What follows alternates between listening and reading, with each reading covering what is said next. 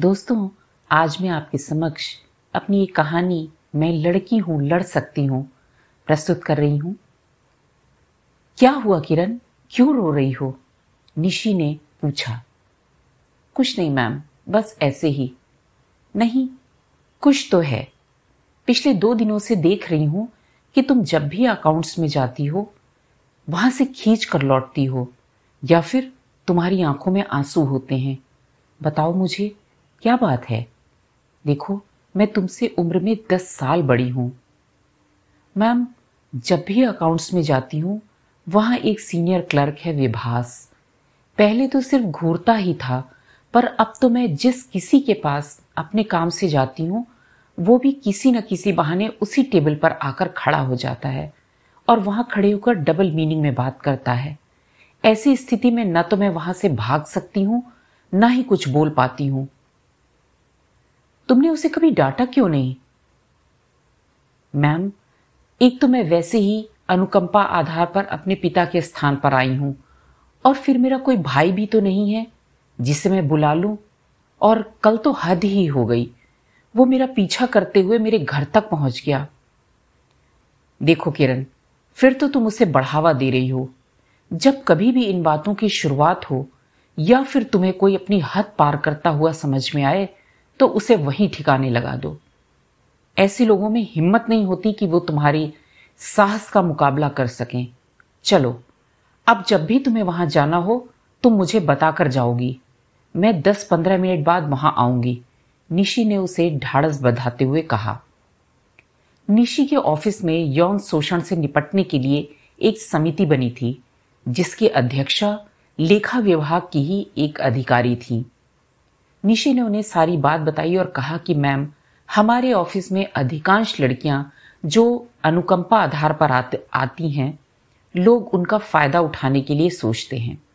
और चूँकि वो पहले से ही अपने घर की आर्थिक तंगी या समाज की प्रताड़ना सहकर आई होती हैं इसलिए उनमें विरोध का साहस नहीं होता। ठीक है इस भेदभाव को खत्म करना पहले ज़रूरी है कि वो लड़की है इसलिए कमज़ोर है। और दूसरा कि वो पुरुष है, इसलिए उन्हें सब कुछ करने की स्वतंत्रता है। अब कुछ भी हो, मुझे पूरी जानकारी देना। अधिकारी महोदया ने निशी को आश्वस्त किया। कुछ ही दिनों बाद ऑडिट निरीक्षण के लिए मुख्यालय से एक टीम आई, जिसके लिए किरण को बार बार लेखा विभाग में जाना पड़ता था। ऑडिट का काम उसके लिए नया था, पर अब तो उसे ये काम करना ही था। उसने लेखा विभाग में जाते हुए निशी को बताया, मैम मैं वहाँ जा रही हूँ लेखा विभाग में। हो सकता है कि मुझे वहाँ टाइम लग जाए। प्लीज़, आप आ जाइएगा। ठीक है, मैं आऊँगी, मगर शर्त यह है कि तुम्हें भी उसका विरोध करना होगा, ताकि मेरे पास तुम्हारे पक्ष में खड़ा होने और तर्क करने के लिए वाजिब कारण हो। Okay ma'am. किरण जब वहाँ संबंधित क्लर्क के पास पहुँची तो वो उससे पिछली रिपोर्ट मांगने लगी। तभी विभास ने उसे देखते ही दूर से कहा, अरे यार शुक्ला जी, आज तो वसंत उतर आया है लेखा विभाग में। मैं क्या बताऊँ, मुझे तो सब कुछ पीला ही पीला दिखाई दे रहा है। किरण ने उस दिन पीला सूट पहन रखा था। उसने चुपचाप निशी मैम को मोबाइल से कॉल कर अपना फ़ोन ऑन मोड पे ही छोड़ दिया। अब निशी सब बात सुन सकती थी। शुक्ला जी, भाई किस्मत तो आपकी है वसंत तो बस आपके पास ही है। आप तो नशे में होंगे, विभास ने कहा। हाँ, वो तो नशे में है, पर देखिएगा, कहीं आपको पीलिया ना हो जाए, इसका ध्यान रखिएगा। किरण ने हिम्मत करके बोल दिया, ताकि निशी मैम सुन ले और आ जाएँ। मैडम, मैं आपसे तो कह नहीं रहा, आप क्यों उल्टा बोल रही हूँ? विभास जैसे तिलमिला उठा। ऐसा है विभास तुम्हारे जैसे घटिया लोग ही दफ्तर का माहौल बिगाड़ते हैं और बाकी सब गूँगे बनकर तुम जैसों का साथ देते हैं। यहाँ बैठी महिलाएँ तक चुपचाप सुनती रहती हैं और विरोध भी नहीं करती, जिससे तुम जैसे लोगों की हिम्मत बढ़ती जाती है। मुझे शिकायत तो मिली थी विभास की, पर मैं अपने कानों से सब कुछ सुनना चाहती थी, इसलिए जब किरण को आते हुए देखा तो मैं चुपचाप अपने चैम्बर से ही सुन रही थी। और इस प्रकार अपने चैम्बर से बाहर आती लेखाधिकारी ने विभास की ओर देखते हुए कहा और उसके साथ ही निशी भी लेखा विभाग में घुसी। सही कहा, मैडम, आपने इन जैसों को सुधारना बहुत ज़रूरी है, निशे ने कहा और साथ ही सभी महिलाओं से कहा। आप महिला हैं, इसलिए स्वयं को कमज़ोर मत समझिए। हर गलत बात का, चाहे वो घर हो या वर्क प्लेस विरोध करना सीखिए। आप अगर अपने हक के लिए नहीं लड़ेंगी तो लोग आपको कुचलकर आगे बढ़ जाएँगे। आज एक और बात आप लोगों को बताना चाहती हूँ। हर ऑफ़िस में एक कमेटी होती है जो महिलाओं पर होने वाले ऐसे यौन अपराध, जिसमें पौन चित्र दिखाना या किसी भी तरह के अश्लील कमेंट करना, भद्दी बातें करना, सभी कुछ शामिल है और ऐसे सभी मामले यौन अपराध की कोटि में आते हैं। ये कमेटी उन मामलों पर नज़र रखती है। आप लोगों को कभी कुछ भी ऐसा लगे तो आप निसंकोच मेरे पास आ सकती हैं। विभास, आप माफ़ी मांगिए किरण से। वरना मुझे आप पर एक्शन लेना पड़ेगा, लेखा अधिकारी ने विभास से कहा। दोस्तों, कहीं भी, कभी भी बिना लड़े हार जाना कायरता होती है। इसलिए मैं सभी महिलाओं से यह अनुरोध करती हूँ कि गलत का विरोध अवश्य करें। और इस दुनिया को लड़के लड़की के भेद से मुक्त करें। धन्यवाद।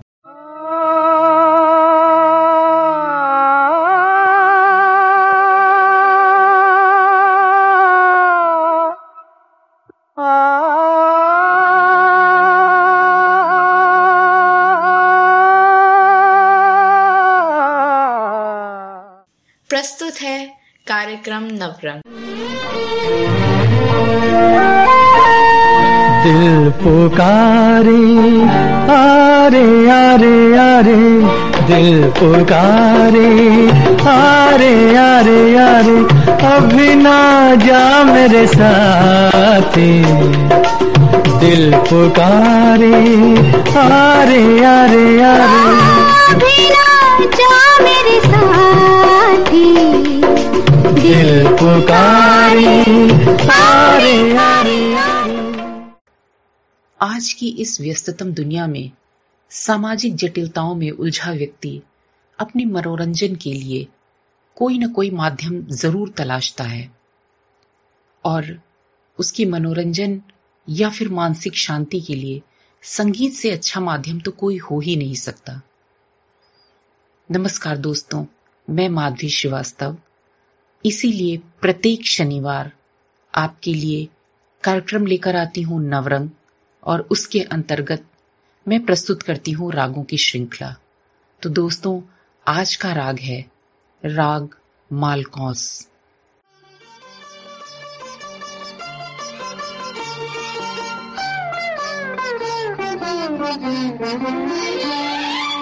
आधा है चंद्रमा रात आधी।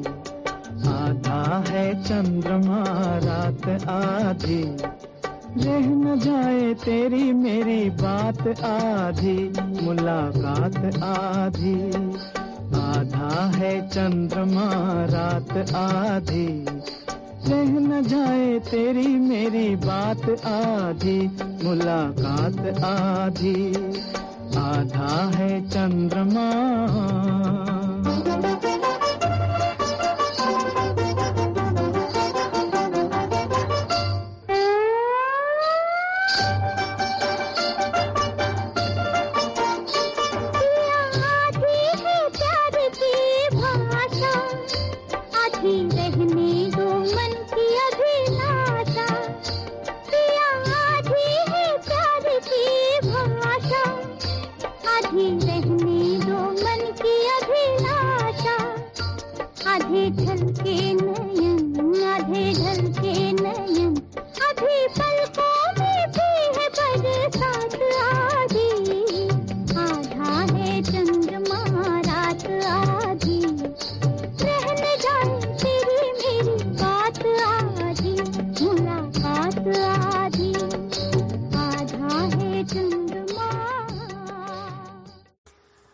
राग मालकौस उत्तर भारत का एक प्रचलित शास्त्रीय राग है, जिसे मालकंस, मालकोस, मालकोश आदि नामों से भी जाना जाता है। ऐसा माना जाता है कि ये राग भैरवी थाट से उत्पन्न हुआ है। राग मालकोश को दक्षिण भारत में हिंडोलम नाम से जाना जाता है। राग मालकौंस में गांधार, धैवत और निषाद ये कोमल स्वर हैं तथा अन्य स्वर शुद्ध हैं। इसमें ऋषभ और पंचम दोनों ही वर्जित हैं। इसका वादी स्वर है मध्यम और संवादी स्वर है षडज यानी सा और अनुवादी स्वर है गा, धा, नी, गांधार, धैवत और निषाद और ये कोमल हैं। इसकी जाति है औड़व औड़व यानी आरोह और अवरोह दोनों में पाँच पाँच स्वर लगते हैं। इसे रात्रि के तीसरे प्रहर में गाया जाता है और ये गंभीर प्रकृति का राग है। इसकी प्रकृति मनमोहक होने के साथ साथ मधुर भी है और वहीं दूसरी तरफ़ गंभीर भी कही जाती है, क्योंकि हर राग का एक भाव होता है, जिसमें माधुर्य के साथ साथ गंभीरता भी होती है। इसीलिए इसमें भी माधुर्य तो है ही, लेकिन इसकी प्रकृति गंभीर है।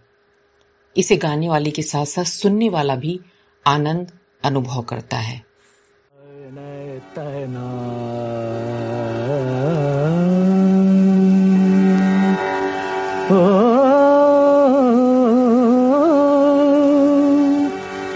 अखियन संग अखियाँ लागी आज।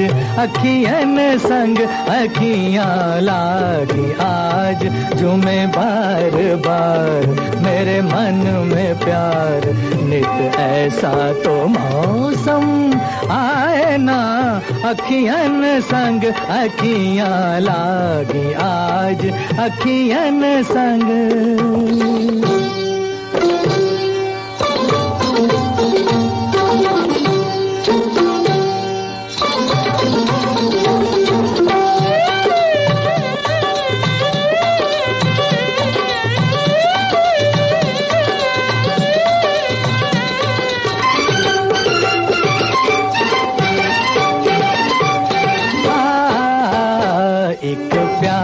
छवि मेरे मन में बसे, दिन रैन मेरे नैनन में हंसे, एक प्यारी छवि। एक प्यारी छवि मेरे मन में बसे। दिन रैन मेरे नैनन में हंसे। नया सपना मिला, कोई अपना मिला। फिर ऐसे क्यों मेरा मन गाए ना? अखियन संग अखियाँ लागी आज। अखियन संग अखियाँ लागी आज। जुमे बार बार मेरे मन में प्यार, नित ऐसा तो मौसम आए ना। अखियन संग अखियाँ लागी आज, अखियन संग। राग मालकौंस का चलन तीनों सप्तकों में एक समान होता है। राग को गाते समय उसके चलन पर विशेष ध्यान देना होता है और इस चलन में स्वर संगतियों की एक बहुत ही महत्वपूर्ण भूमिका होती है। और राग को गाते समय इसकी पकड़ को भी ध्यान में रखना होता है, उसके स्वरूप को भी ध्यान में रखना होता है। राग मालकौंस में ख्याल, छोटा ख्याल, ध्रुपद, धमार, तराना, ये सभी गाए बजाए जाते हैं।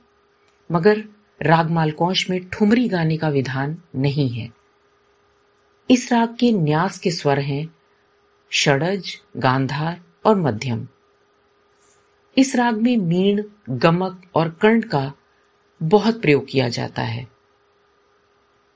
राग मालकौंस रात्रि के रागों में बहुत ही लोकप्रिय राग माना जाता है और इस राग का चलन विशेषतया मध्यम पर केंद्रित रहता है और मध्यम पर निषाद, धैवत और गांधार स्वरों का मीण के साथ आने से राग का एक स्वतंत्र अस्तित्व झलकता है।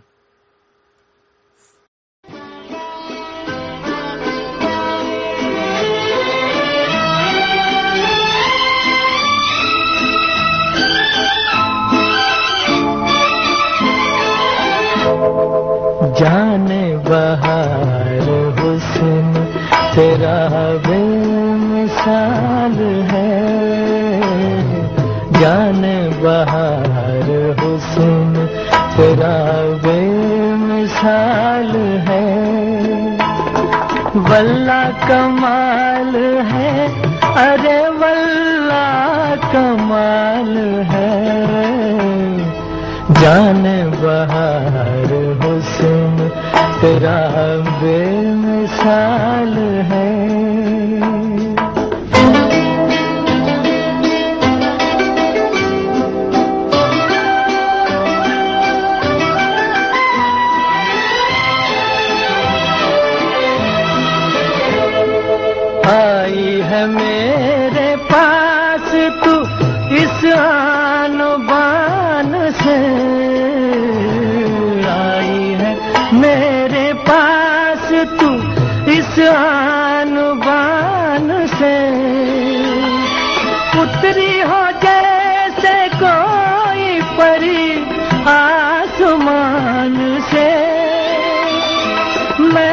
कहूँ खुशी से, अजब मेरा हाल है। जान बहार हुसन, तेरा बेमिसाल है। वल्ला कमाल है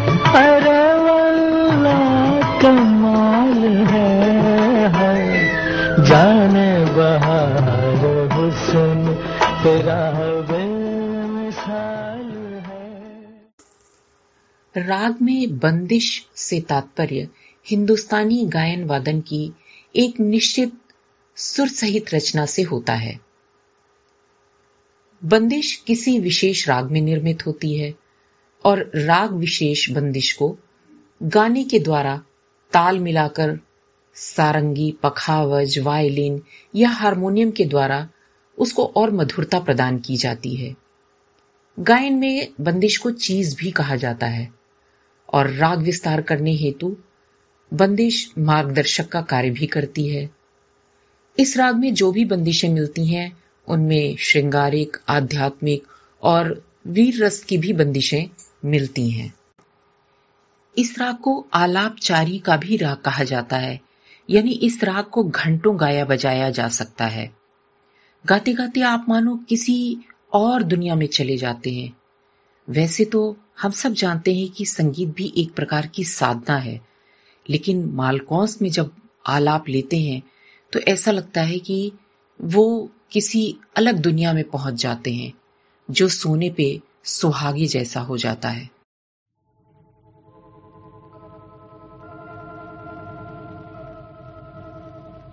वफा के दीप जलाए। निगाहों में भटक रही हो भला क्यों? उदास राहों।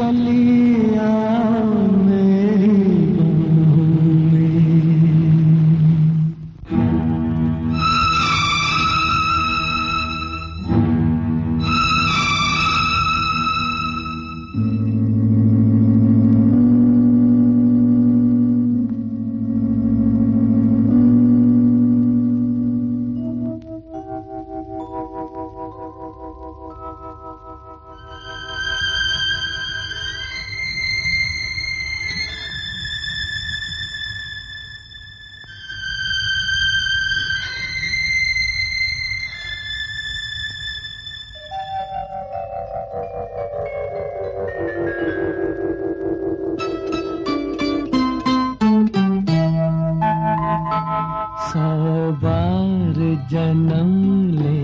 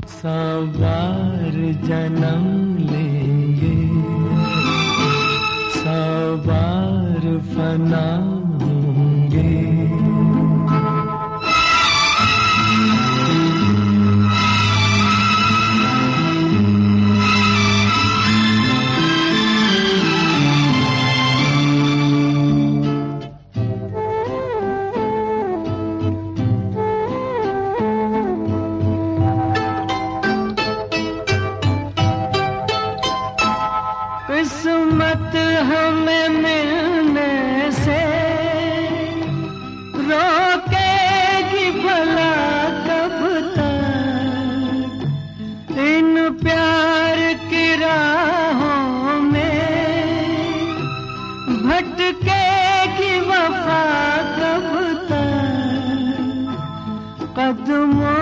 के निशान खुद ही मंजिल का पता होंगे। सवार जन्म लेंगे। सवार फना जान वफा फिर भी हम तुम जुदा होंगे सवार जन्म लेंगे।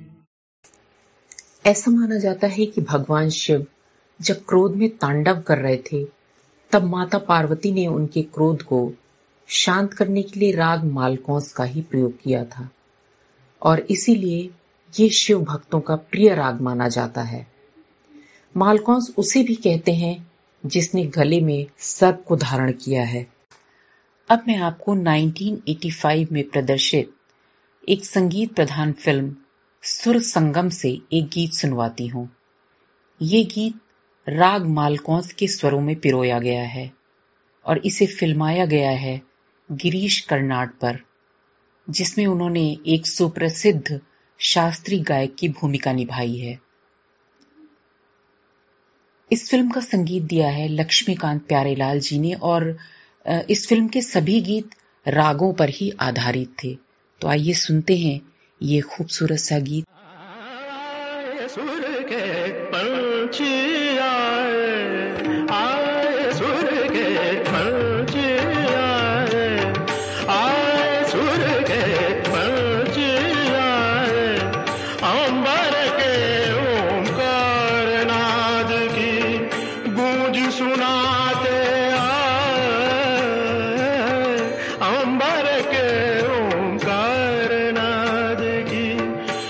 गूंज सुनाते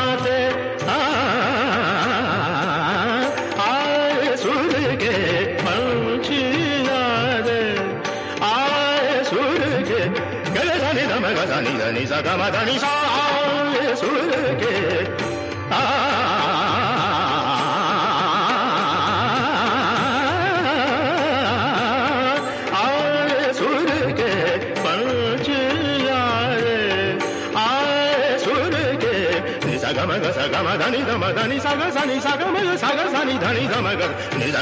सा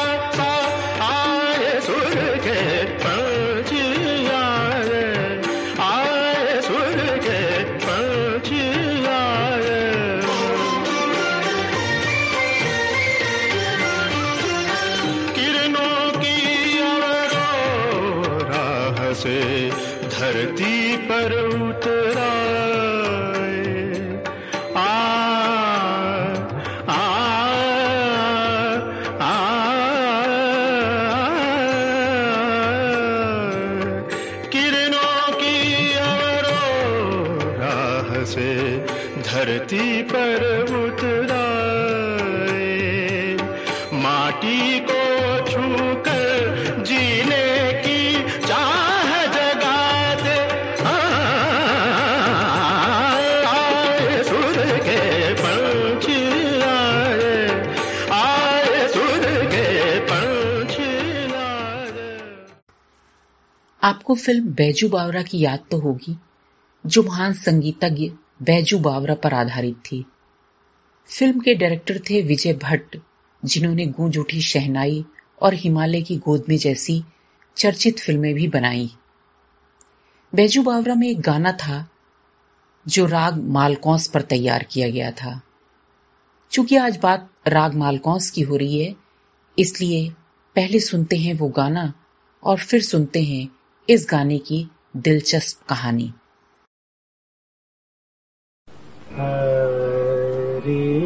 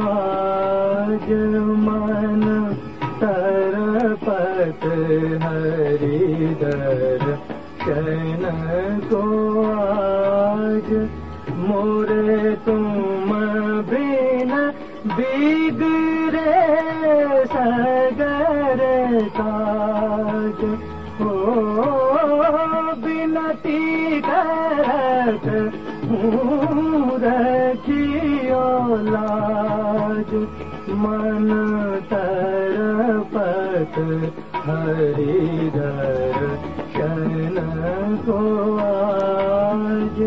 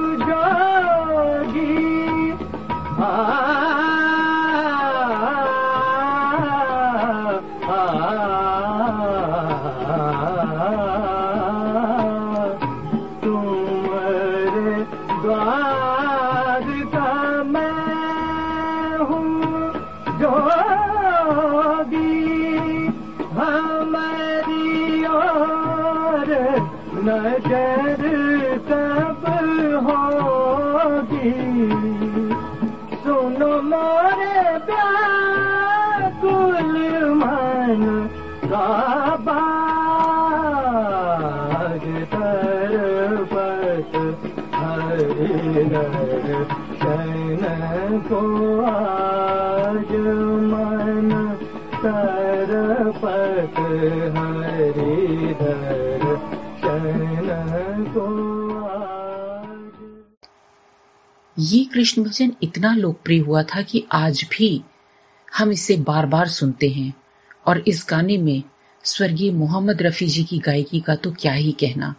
और उनकी गायकी को याद करते हुए एक बार नौशाद साहब ने कहा था, गूंजते हैं तेरे नगमों से अमीरों के महल, झोपड़ी में भी गरीबों से तेरी आवाज़ है। अपनी मौसीकी पर सबको फक्र होता है, मगर मेरे साथी, आज मौसीकी को तुझ पर नाज है। इस भजन में वो जज्बात, जो कृष्ण भक्ति मौजूद है, कहते हैं, जब नौशाद साहब इस भजन की रिकॉर्डिंग कर रहे थे तो उन्होंने इस रिकॉर्डिंग से पहले सभी साजिंदों को ये ताकीद किया था कि रिकॉर्डिंग के समय हर कोई पाक साफ़ होकर आएगा।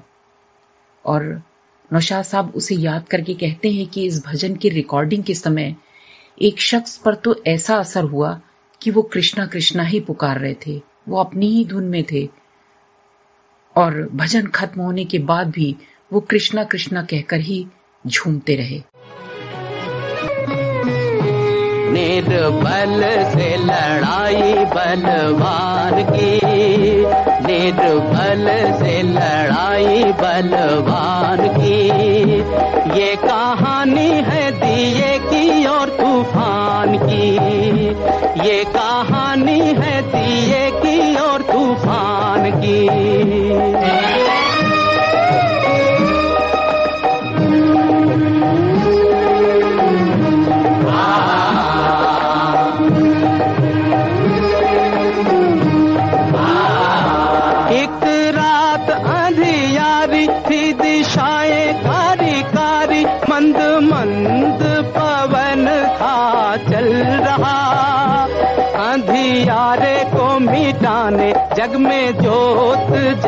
जगाने एक छोटा सा दिया था, कहीं चल रहा।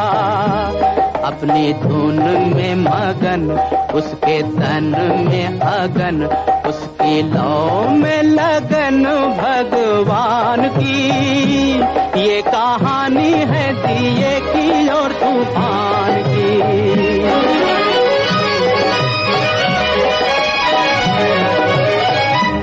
कहीं दूर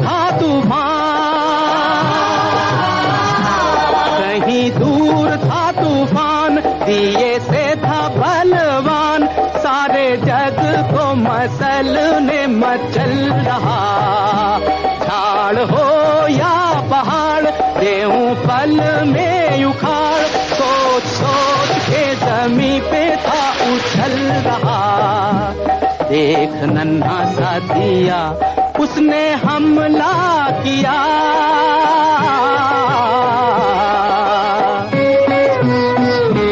एक नन्हा सा दिया, उसने हमला किया।